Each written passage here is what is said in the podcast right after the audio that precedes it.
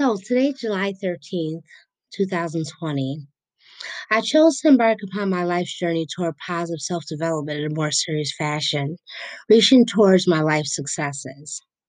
I believe we all, each and every single individual, has special talents.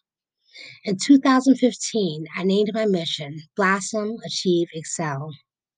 I stand firm in the thought everyone has a blossom within waiting to achieve greatness and excel to new heights.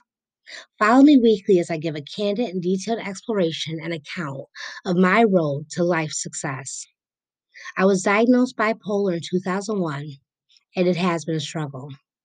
Nonetheless, I have decided to help myself to achieve my life's purpose of giving and helping others through my raw account of my disability's low points, and eventually my successful outcome with developing a healthier lifestyle and career success.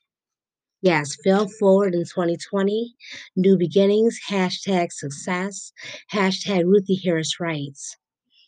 July 2020, hashtag blogger and writer. Stay tuned.